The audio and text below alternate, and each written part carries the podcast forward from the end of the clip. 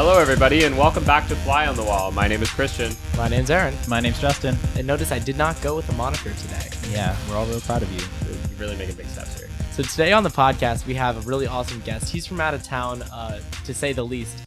We have uh, Senator Rios Piter from uh, Mexico, and he's actually a president or a candidate for president. That's on the low. I don't think he's officially announced. They haven't announced yet because he isn't technically allowed to announce. But when you listen to the podcast, you'll understand why we say he's running for president because he's running for president. Yeah, and you'll learn all, a lot about Mexican politics, how that whole process works. Um, we will get into that. Before we do, though, uh, as always, follow us on social media, subscribe on iTunes and to our Please. MailChimp, um, and tell your friends as well. Please subscribe to the podcast.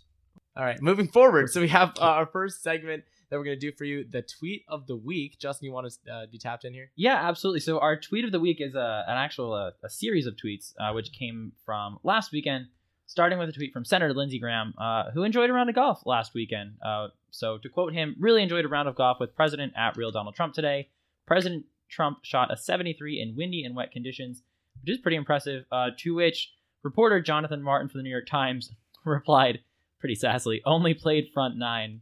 Uh, so everyone's a critic of President Trump's golf game apparently. Yikes. A 73 is like really good golf. I've shot a right? 73 like once or twice in my life, and I play a lot of golf. Mind you, I don't play as much golf as the president does, but wow, that is a good round. Impressive. If you'd like to know how we rank the presidents, check out our episodes that two weeks ago where we talked about all the presidents playing golf at the Presidential Cup. Yeah, yep, yep, yep. We yeah, had our theories on who we think is the best. People. Right. Yeah, God, presidents really like golf. It's just a really interesting thing I've like noticed. Uh, all right, our next segment for this week, uh, everyone's favorite, fan favorite. Um, what grinds your gears, Christian? Would you like to start us out? Well, give us the topic first. So our uh, gear grinding topic this week is money and politics. Senator Piter will get into this a little bit, but we want to give our thoughts first. Yeah, I mean, okay, so obviously no one likes money in politics. Uh, I guess like first thing that really grinds my gears is that despite the fact that nobody likes money in politics, no one does anything about it. Like this is such a problem that we have in our society. Like, I mean, you basically need to spend millions of dollars at a minimum to win a Senate seat. Um, we're talking tens of millions for any sort of competitive battleground seat. Um, that Georgia House race ended up spending fifty million dollars. It just seems ridiculous to me that like there's a, such a gate like a gate to any sort of high elected office and that gate is like how much money you have and like people continually complain about money in politics but like the last major piece of legislation that we had about money in politics was 2002 with McCain Feingold so like i don't know like it just seems ridiculous to me that like we can't figure this out and like every major democracy has figured this out by now Yeah, you seem pretty knowledgeable on that topic, Christian. It's almost like we're taking a congressional politics class where our midterm was all about campaign finance. I was going to And say, these two are going to like run circles around me. I don't know nearly as much about uh, campaign finance as they do. Shout out Professor Suarez. Thank you for teaching us all about campaign finance and money in politics and how it really works. Um, so my take on money in politics, uh, similar to Christian's, um, in that it really is an inhibitor for people getting involved in politics. Um, so Christian mentioned, yeah, it's just a ton, a ton of money that goes into these races, um, and a lot does end up coming from candidates. So even if candidates don't fund their races from their personal bank accounts, regardless, it's hours and hours and hours of their time on the phone during call time calling donors and asking for money. And that's really hard for a candidate who is also expected to work a full work week. Um, it's almost impossible for someone with a full time job to run for Congress, let alone Senate. Um, so, again, just really uh, a pretty severe inhibitor to what kind of person can run for a seat in the people's house. I don't know if this necessarily count qualifies as like something that annoys me, but like here's a fun, interesting tidbit that I learned in my political economy class. It Exciting. turns out, yeah, so it turns out that there's these really smart guys over in Italy that did studies of like politicians' behavior, right? And the premise they took is that politicians choose to go into politics as like a career choice, right? So there's some sort of financial incentive there for them. Uh, and that's con- that's like taking into account like the salary you make in Congress as well as like the benefits you get afterwards. You know, getting go into lobbying or consulting or one of those areas and making a lot of money after getting that congressional experience. And what they found was if you were to decrease this, I'm not like promoting this at all. Uh, this is just something that was interesting findings of these studies that I learned. But if you decrease the salary of a legislator, that you can actually induce exit from congressmen that didn't achieve any uh, tangible legislative accomplishments. The people who would stay in Congress would be those who actually cared about passing meaningful legislation, and those who were just in it for the long term payoff would be quicker to to come in and quicker to exit, uh, or wouldn't even enter Congress at all. So interesting trade offs there. Obviously, that opens the door of like, oh, what happens if you uh, can't afford to Mhm. pay two mortgages on a congressional salary? Uh, if you're just a single income household or from a lower uh, socioeconomic bracket, uh, that sort of boxes you out of Congress. But I thought that was interesting to think about. Yeah, that's a really good point as well. Yeah. Um, all right. So we are going to get into our interview with Senator Rios Piter. Um, so yeah, Aaron's already introduced him, but just a little bit more about him. Him. He's a senator from Mexico. He actually is a Hoya, uh, which is really exciting. Um, and Uh, so he knows Georgetown. He knows Georgetown University. Um, he knows our issues, and that's really cool. So we are really excited to welcome Senator Rios Piter. He the also pod. has an awesome nickname. It's the Jaguar, and El we'll get into Jaguar. why in just a little bit.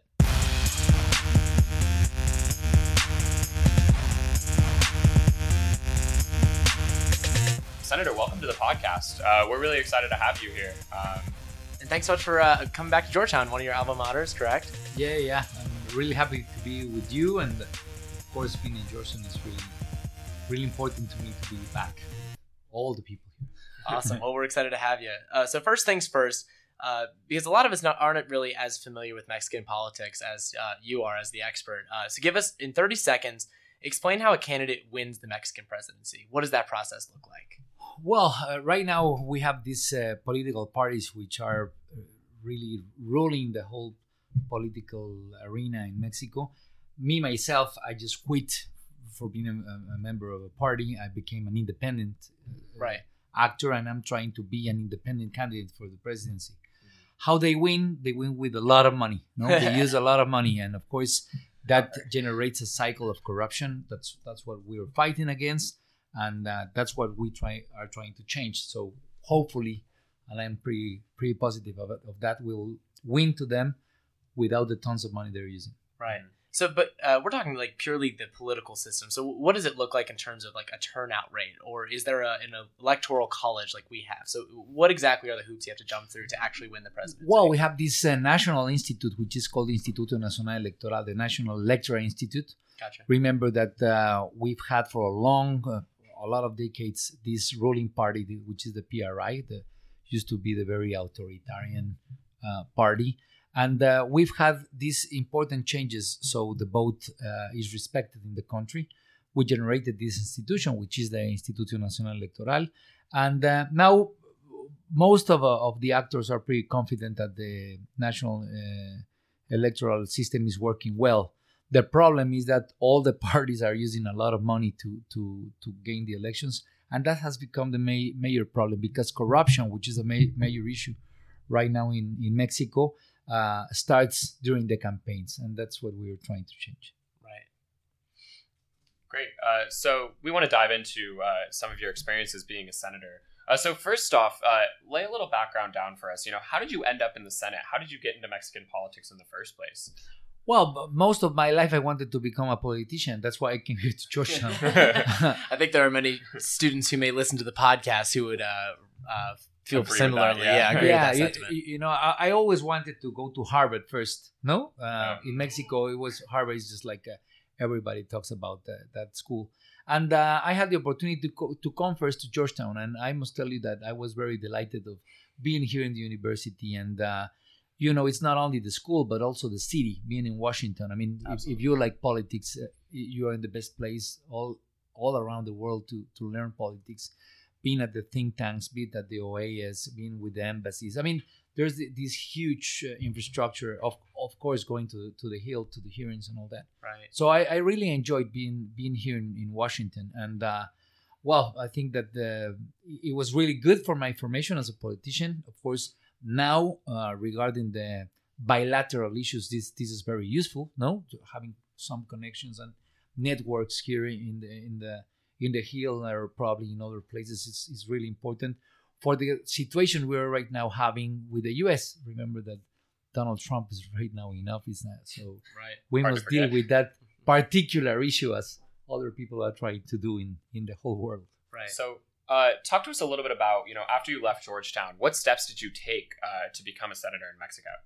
Well, I, I first of all, I started uh, when I came here to Georgetown. I I, I came to, to, to do my master's degree. So so previously I worked at, at the Ministry of Finance in Mexico at the federal level. Then I was at the local level. I'm from a home state. It's called Guerrero. That's a, uh, uh, that, that's the, the home state where I'm from. Uh, I was uh, deputy deputy minister for internal affairs for polit- po- politics. No, for internal affairs. That's that's the way it's called. And so so I came here and I, I already had a, a background in in politics. And uh, w- after I finished here, I went to Harvard. No, I, I went to to have a, a master's in public administration there at the Kennedy School, and uh, because of my my previous work, I I went uh, as a deputy minister for agrarian affairs in the at the federal level, and uh, well, that took me to be a congressman. After that, then I became a senator. Uh, I mean, it's just like my life went uh, kept on going, and uh, of course, it was important to have the security issues studies. It was important to have a knowledge in uh, public administration and I also studied law and studied uh, economics. So most of my background has to do with uh, doing policy and all that. So the how, how do you say? Uh, I would say study and probably you'll you'll do well in politics. Stay in school. Stay in school. That's always the message. Yeah. So walk us through a bit of the typical day as a Mexican senator, right? So what does it look like when you are serving in that capacity? Are you giving speeches, writing legislation, talking to your constituents? Just tell us a little bit about that role. Well, it depends, but uh, let's say one one single day you have to talk with a lot of people. No, you just like uh, thinking and processing law. It's uh, it's uh, it has to do with talking with a lot of people and trying to analyze policy and trying to hear the constituents and how they'll feel about uh, the new law. And uh, I don't know who's around there, but Yeah, that's that is a strange noise. We apologize to our listeners for that Yeah, noise. right. So so it's uh, you need to talk with a lot of people and you need to to to know what which are the goals that, that you want to attain and of course that's what you keep on doing like talking with your constituents and going back to talk with the people you need to convince especially from other parties and then when you uh, get into the center of gravity you need to to take care of it right? So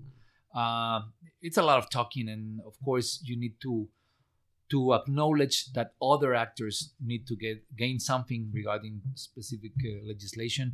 And of course that kind of negotiation is uh, is is what you do most of the time. So it's talking with your constituents then going back to negotiate trying to attain the things that you want and of course hearing the other people. So it's a it's a really interesting process On that note, too, uh, you've proposed legislation that would counter uh, multiple of President Trump's policies on the border wall and NAFTA. Can you talk to us a little bit in more detail about how you craft these kinds of bills, these kinds of legislation? Uh, you know, who do you talk to? Uh, who do you consult? Um, and how do you go about actually proposing this? Yeah, for instance, we had this uh, not buying any more American corn bill.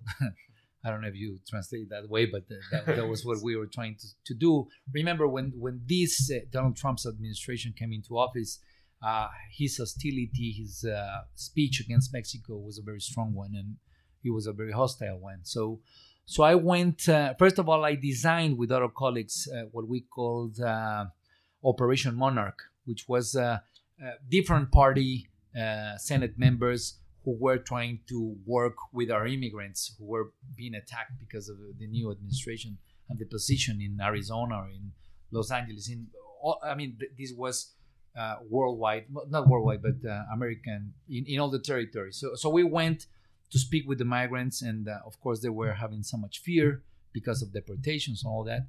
So we went back to to get some money, some uh, money in the budget, so our consulates would work together for giving information and help, helping our people.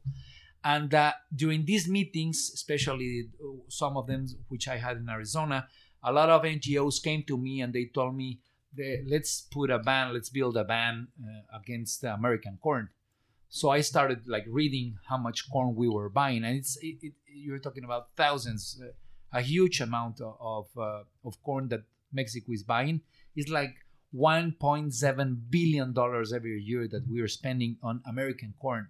Hmm. And the interesting thing is that uh, the states that are selling the corn to Mexico are the ones that were the most the, the most hostile against Mexicans. Yeah. Wow. We're talking about Iowa, we're talking about Nebraska, the North Dakota, South Dakota. I mean, th- these places which are called the the Corn Belt, which are pretty red. No, they Yeah. voted uh, for for Donald Trump uh, because they bought this speech against Mexico that Mexicans are taking our jobs and all that.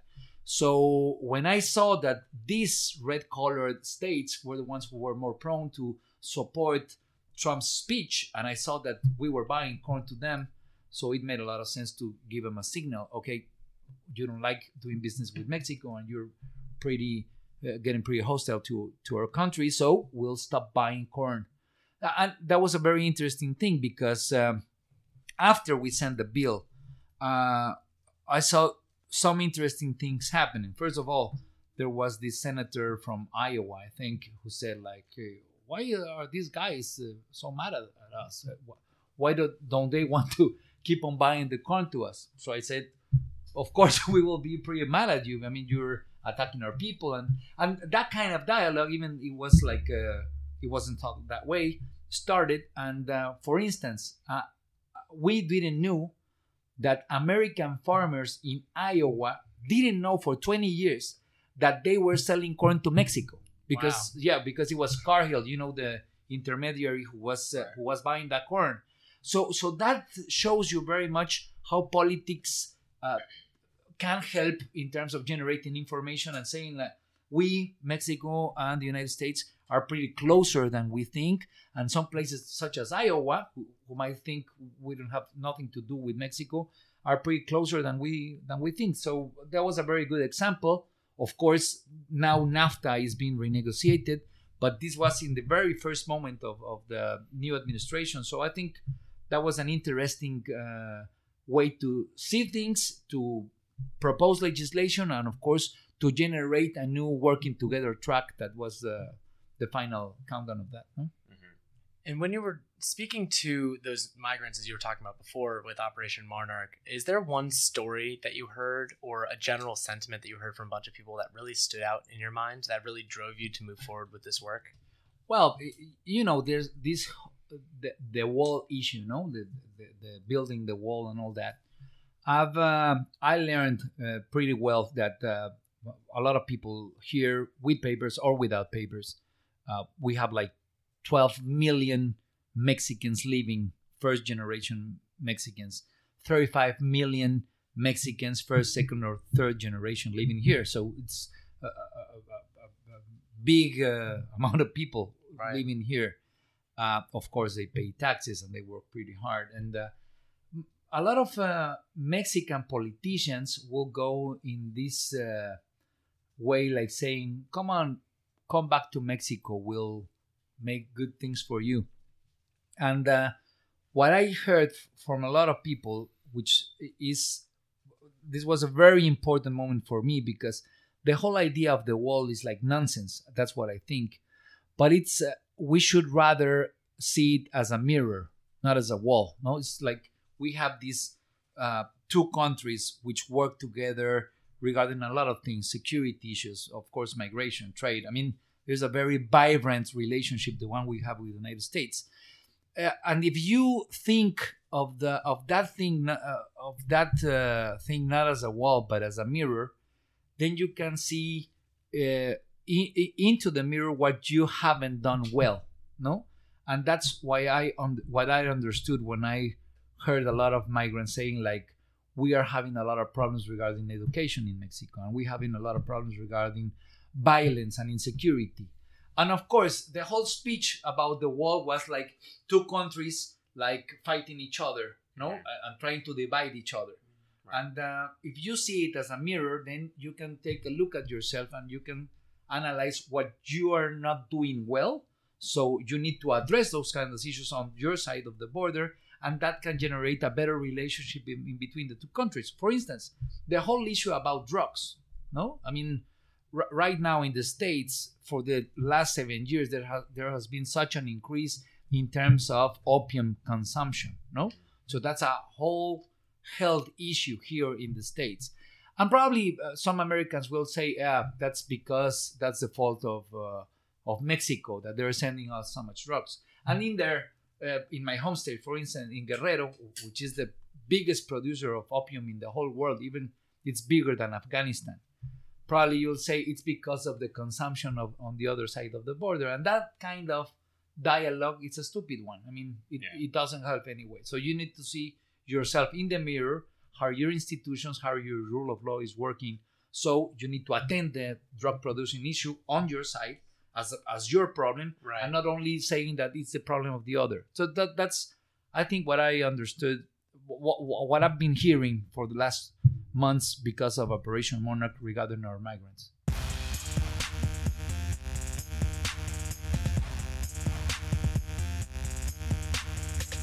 You're listening to the flagship geopolitics podcast, Fly on the Wall, and we'll be right back.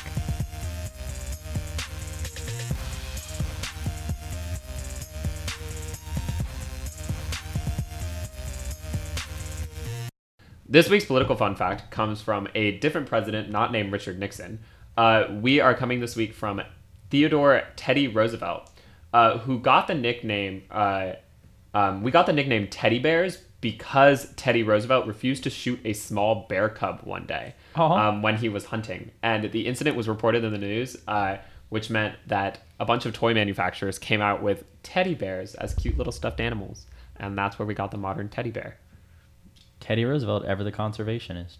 Okay, I just like to point out for the record, there are some awesome fun facts about the uh, Supreme Court that I just found. So We did a Supreme Court fun fact. We did.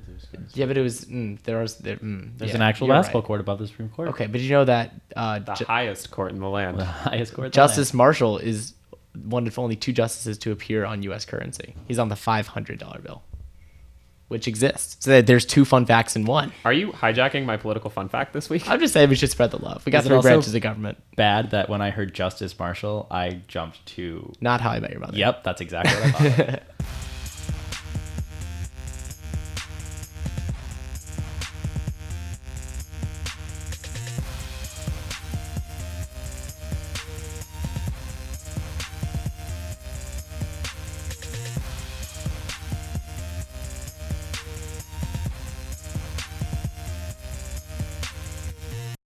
Take us inside the room of your decision to run for president of Mexico. You know, was there a singular moment where you decided this is where I want to go forward? Was there a singular factor that influenced your decision the most? Well, it's uh, I've been through a lot of things. I am, as I told you, I'm from state of Guerrero. Guerrero uh, was in the spotlight, uh, worldwide spotlight, because of the 43 Ayotzinapa kidnapping. I don't know if you have this in in your in your radar. It's uh, 43 kids were kidnapped and they disappeared. They were killed because of drug traffickers uh, in Mexico, and this happened in my home state, the state where I'm senator from, which is Guerrero. I was the front runner for being governor, no, so I was in the in the pole position uh, in every single uh, poll, no. Uh, I was the front runner, uh, but something so terrible like this happened. People being kidnapped and disappeared, small, uh, young kids who were killed because of drug trafficking and the corruption around it, and of course the impunity and lack of rule of law. So I said, and that's my my point of view right now. This was part and is still part of the way politics are are happening in Mexico. Politics are working right now in Mexico. It's like you need a lot of money. Probably that uh, those tons of money are taken from the cartels or from illicit actors and then that is what is financing the campaigns. And of course all the parties have to do with this. So you had this very first scandal in the state of guerrero with the ayotzinapa issue. So i said if this is the way politics are working we have uh, one one decision to take. We can go uh, in the inertia and doing nothing which is something i didn't want to to follow that wasn't a path for me or we can get out of the system and we start trying to make a change from the outside and especially putting and signaling the money as a, as a major problem no? Especially illicit money that's getting that's financing the campaigns. So uh, that was the the decision. No, like continue in the inertia and probably becoming part of the problem, or trying to become part of the solution from the outside uh, of the box way way to think uh, how to how to solve the situation right now in Mexico, and that's what I'm trying to do. Right, and, and it makes a lot of sense that you decided to be an independent rather than fall into the the trap of the party system, as you were discussing before. Uh, but in the United States, we've seen independent candidates for president not have a whole lot of success. Could you contrast that in Mexico? What are the advantages and disadvantages to being an independent? Do you see that as a, a viable path, or is there going to be some difficulty there? Well, I, don't I don't know how how are the polls here in, here in the United States, but uh, ninety uh, percent of the people in Mexico don't feel comfortable because of parties. I mean, wow. remember there's a lot of money, public money, uh, that we pay through our taxes to finance the political parties. I mean, that's a very different way of how politics occur here in the States. Right. right. So people are very aware of how political parties are working and how they are not uh, solving the problems they address uh, in every campaign. So 90% of the people now in Mexico don't feel comfortable with parties, with political parties. So uh, I think that's a that's a very interesting uh, area of opportunity of how to address. And this corruption circle, which I'm talking to you about, is, is a very clear one. I mean, it starts with campaigns. Uh, we try to made to make a track with six words that start with letter C, no C of corruption. Mm-hmm. This starts with campaigns, political campaigns. Then it comes with cash for votes, for paying for buying votes. Then it goes with clientels, political clientels, which are the ones that receive the money. Then the, a four letter C is the compadres, the compadres, the friends are the ones who finance the campaigns, no? They, right. they, finance the campaigns. What for? To get the contracts, no? Those contracts for, for building things or for using public money. Or the six letter C, which is crime. So so you have the, com- the compadres who, who have friendship and who, who have these uh, trend lines with the with the crime. So I think that's if you analyze every single corruption scandal right now, or every single case that has to do with insecurity or violence in Mexico, has this kind of circle. So uh, I think th- there are a lot of people that are aware of that. Of course, the institutional condition in Mexico is pretty pretty different from the one that, that there is in the United States. So that's the kind of uh, discussion we're right now having. That's why I think that uh, because of this pedagogic possibility of saying this is the way these guys do politics, the parties, and this is the way we want to do politics, less money, of course, in a more open way. Um, it's it's it's a different thing. Parties are closed, and we are trying to do open politics. Mm-hmm. So that's a huge difference. It's like it doesn't have to do with left or right. It has to do with those who are open and those who are closed. And political parties, in my opinion, are closed. We are trying to do open politics. And help us to understand a little bit of what your day to day life is like on the campaign trail. You know, who are you talking to? Are you just giving speeches every day, having rallies? Are you trying to fundraise? What does your day look like? Well, we haven't started. This will start in the 9th of October. Okay. Because, uh, I mean, it's important that, that people know that for being a, an independent candidate, the parties put a very big, a very high threshold, no? So mm-hmm. you need to get like 1 million signatures uh, from single people supporting you. Wow. So this will happen from October to February so you can be in the ballot in the official ballot. So right now i, I am trying to generate a whole uh, uh, social infrastructure all around the country. We need to get these million uh, signatures million supports and that's what we're preparing for. So what we've been doing right now is try to find in every single state in every single community who is supporting us. Of course this is pos- possible to do now that we have the social networks, no? But mm-hmm. it, three years ago or six years ago, this, this would be impossible because of the connections that, that, that you need, the networking that you need. Uh, is only possible right now that you have the internet, that you have this kind of uh, urban way to, to, to be in contact with people. Right. So we've been generating uh, like an army of uh, 50,000 people all around the country that they will help us to get the, the supports, the signatures of the people. So that's what we'll we'll be doing from October to to February. and of course we're going to get the million supports, and we'll be in the ballot. Great. Well, uh, we only have a couple more minutes left of your time, so we're going to go to one of our favorite segments to do, and it's called Lightning Round. So we're going to give you four questions, and uh, you just got to give us the first answer that comes to the top of your head, right? All right. So first is the your favorite place to eat in Georgetown. Ah, it's the Tombs. Tombs, Okay. yeah. It's a good choice. I would have gone with Wisey's personally.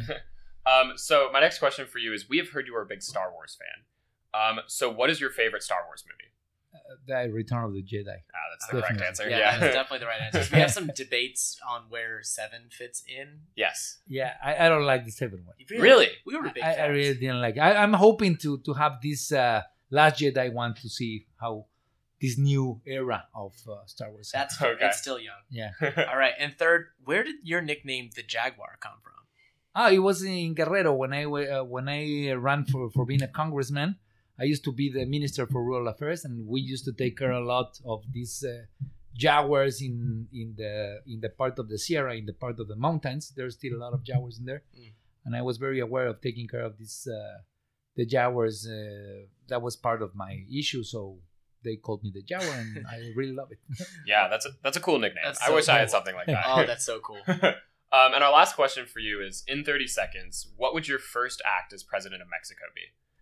Well, we, you need to talk with all the political parties to generate what we lack right now, which is rule of law. So the main agree, the, the main accord, the main work, political work, will be to generate a path for having strong rule of law in the country. Great. Uh, and simple. I like it. right? uh, Senator, thanks so much for coming on the podcast. Uh, we really appreciate it. I know Georgetown students are really going to love your insight. Oh, thank you very much. I'm pretty, pretty. I must tell you, pretty happy to be with you guys here. Thank Good. And much. when's election day? ah, the election will be on the first of July, so probably Right. I'll come to rally here for for a couple of Love days. it. Yeah. Great. Yeah. Well, you are now a friend of our podcast. so- Yeah, great. Thanks. Thank Good. you very much. Best of luck. Thanks for coming on.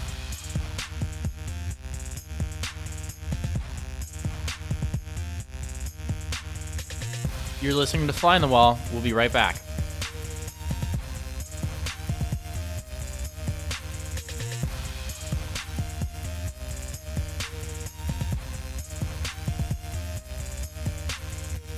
Our Politicos as Real People this week comes from Congressman Jim Himes uh, of Connecticut, uh, and it is a tweet as well, uh, again from last weekend. He says, swimming in a river in New England in mid October. It's fine. Hashtag Columbus Day, hashtag climate change. Uh, so clearly enjoying himself, but has, uh, as always, some political undertones to that perspective as well. I love it. So that just shows that like sometimes you can be like you can't always separate the politician from the person. There you go. and and although they are real people, they're always gonna be like wonky in some way. Uh, so I'm glad he he finds a way to to you know merge his interests in swimming and politics. Yeah, and included a picture as well. So check him out on Twitter.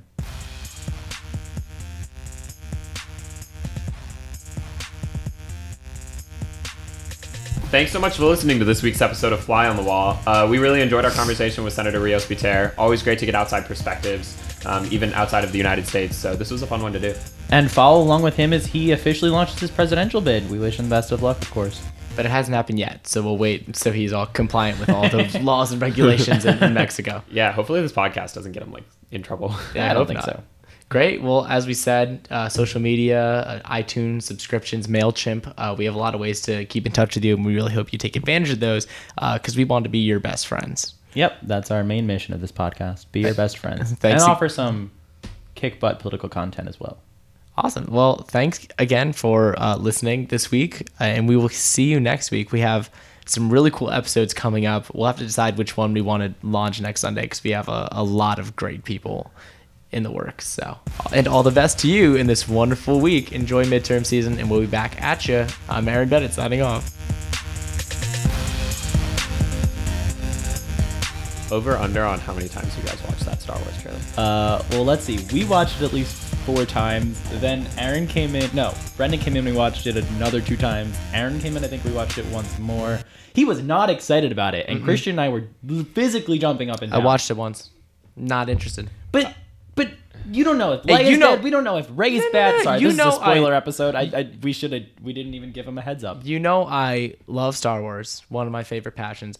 This trailer didn't do it for me. Not gonna lie, like I learned nothing new. You saw, I you saw know. Supreme Leader but Snoke. I didn't get okay. But we saw him before, and this time he's not a hologram. he looks exactly like- the same. I would like to point out that trailers are not meant to explain the entire movie. That's They're meant to get you to come That's out and fair. buy the ticket. But the And it hot worked. take, the hot, uh, mm, see, the, I'm gonna buy the ticket regardless. Like Yeah, that's not a question. the hot take that I got before, I think it was Justin who said this, that like they're gonna give a big giveaway. They're gonna do a big giveaway in the trailer, and I didn't yeah. get that for me. You know, like we already know that unfortunately Leia has to go.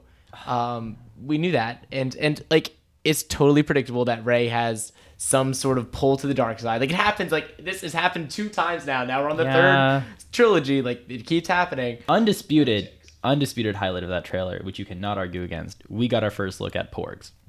At who? Porgs, the cute The little, little- seal dude that was in the Millennium Falcon. I thought it was more of a penguin. Did you find his name on Reddit? 'Cause I haven't no, found this that has name been anywhere. all over. You don't Really? follow Star Wars enough. Yes, They're like it's a so Porg. he's like such a meme now. like Porg was trending on Twitter. What is he other day. supposed to be? Like, doesn't what's his matter. purpose? Mystery. he's cute. He's gonna sell toys.